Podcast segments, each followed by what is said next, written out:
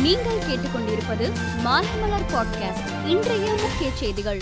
மத்திய அரசை கண்டித்து நாடு முழுவதும் இரண்டு நாள் வேலை நிறுத்தம் இன்று காலை தொடங்கியது. தமிழகத்தில் உள்ள பெரும்பாலான தொழிற்சங்கங்கள் அமைப்பு சார்ந்த மற்றும் அமைப்பு சாரா தொழிலாளர்கள் இப்போராட்டத்தில் ஈடுபட்டனர். தமிழகத்தில் எட்டு அரசு போக்குவரத்து கழகங்களில் ஒன்று புள்ளி முப்பத்தி ஐந்து லட்சம் தொழிலாளர்கள் பணியாற்றி வருகிறார்கள். அவர்களில் பெரும்பாலான டிரைவர் கண்டக்டர்கள் இன்று பணிக்கு வரவில்லை. இதனால் தமிழகம் முழுவதும் சுமார் எழுபது சதவீதம் பஸ்களை இயக்க முடியவில்லை. இதனால் பயணிகள் கடும் தவிப்புக்குள்ளாகினர். இன்று பொது வேலை நிறுத்தம் காரணமாக பஸ் போக்குவரத்து மிகவும் குறைந்ததால் மின்சாரம் மற்றும் மெட்ரோ ரயில்களில் கூட்டம் அலைமோதியது. பொது வேலை நிறுத்தத்தில் தொழிற்சங்கங்கள் ஈடுபட்டாலும் அலுவலகங்கள் நிறுவனங்கள் செயல்பட்டதால் கட்டாயம் பணிகளுக்கு செல்ல வேண்டியவர்கள் திண்டாடினார்கள். தொண்ணூத்தி நான்காவது ஆஸ்கர் விருதுகள் வழங்கும் விழா அமெரிக்காவின் லாஸ் ஏஞ்சல்ஸ் நகரில் இன்று நடைபெற்றது. இதில் சிறந்த நடிகருக்கான ஆஸ்கர் விருது ஹாலிவுட் நடிகர் வில் ஸ்மித்திற்கு முதல் முறையாக கிடைத்துள்ளது.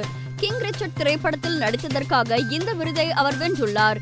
சிறந்த நடிகைக்கான விருது ஜெசிகா சாஸ்டனைனுக்கு வழங்கப்பட்டுள்ளது. The eyes of Tammy Faye திரைப்படத்தில் நடித்ததற்காக இந்த விருது கிடைத்துள்ளது.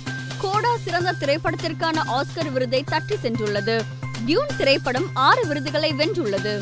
கோவா முதலமைச்சராக பிரமோத் சாவந்த் பதவியேற்றுக் கொண்டார். இந்த விழாவில் பிரதமர் மோடி பாஜக தலைவர் ஜே பி நட்டா பாஜக ஆளும் மாநிலங்களில் முதலமைச்சர்கள் கலந்து கொண்டனர். சர்வதேச விமான சேவை இரண்டு ஆண்டுகளுக்கு பிறகு தொடங்கப்பட்டதால் ஐந்து லட்சம் வெளிநாட்டு சுற்றுலா பயணிகளுக்கு இலவச விசா வழங்கப்படும் என்று மத்திய அரசு அறிவித்துள்ளது. கொரோனா தொற்று மீண்டும் வேகம் எடுத்துள்ளதால் சீனாவில் பல நகரங்களில் ஊரடங்கு அமல்படுத்தப்பட்டுள்ளது. கொரோனாவை கட்டுப்படுத்த பரிசோதனைகளை அதிகரிக்க முடிவு செய்யப்பட்டுள்ளது. தொற்றால் பாதிக்கப்பட்டவர்கள் தனிமைப்படுத்திக் கொள்ளுமாறு அறிவுறுத்தப்பட்டுள்ளது. உக்ரைன் மீது ரஷ்யா கடந்த ஒரு மாதத்திற்கு மேல் தாக்குதல் நடத்தி வரும் நிலையில் நாங்கள் தாமதமின்றி அமைதியை எதிர்பார்க்கிறோம் என உக்ரைன் அதிபர் ஜெலன்ஸ்கி வலியுறுத்தியுள்ளார். கொரியா போல் உக்ரைனும் இரண்டு துண்டுகளாக பிரிக்க ரஷ்யா நினைக்கிறது என்று உக்ரைன் உளவுத்துறை எச்சரிக்கை விடுத்துள்ளது.